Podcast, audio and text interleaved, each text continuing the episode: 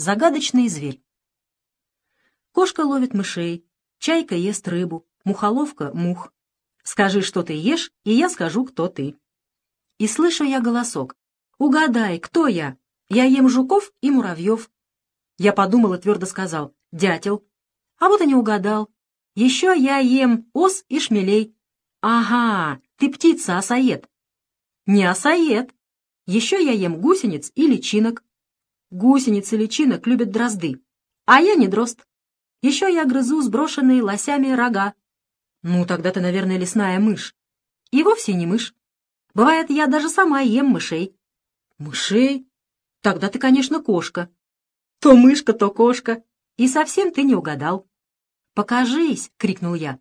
И стал вглядываться в темную ель, откуда слышался голосок. «Покажусь! Только ты признай себя побежденным!»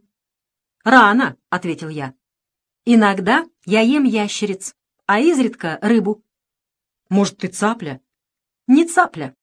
Я ловлю птенцов и таскаю из птичьих гнезд яйца». «Ммм, похоже, что ты куница».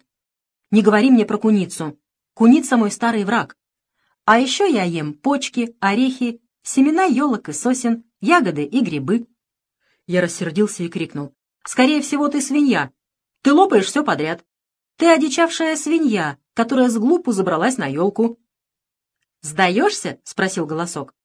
Ветки качнулись, раздвинулись, и увидел я белку. «Запомни», — сказала она, — «кошки едят не только мышей, чайки ловят не только рыбу, мухоловки глотают не одних мух, а белки грызут не только орешки». Конец рассказа.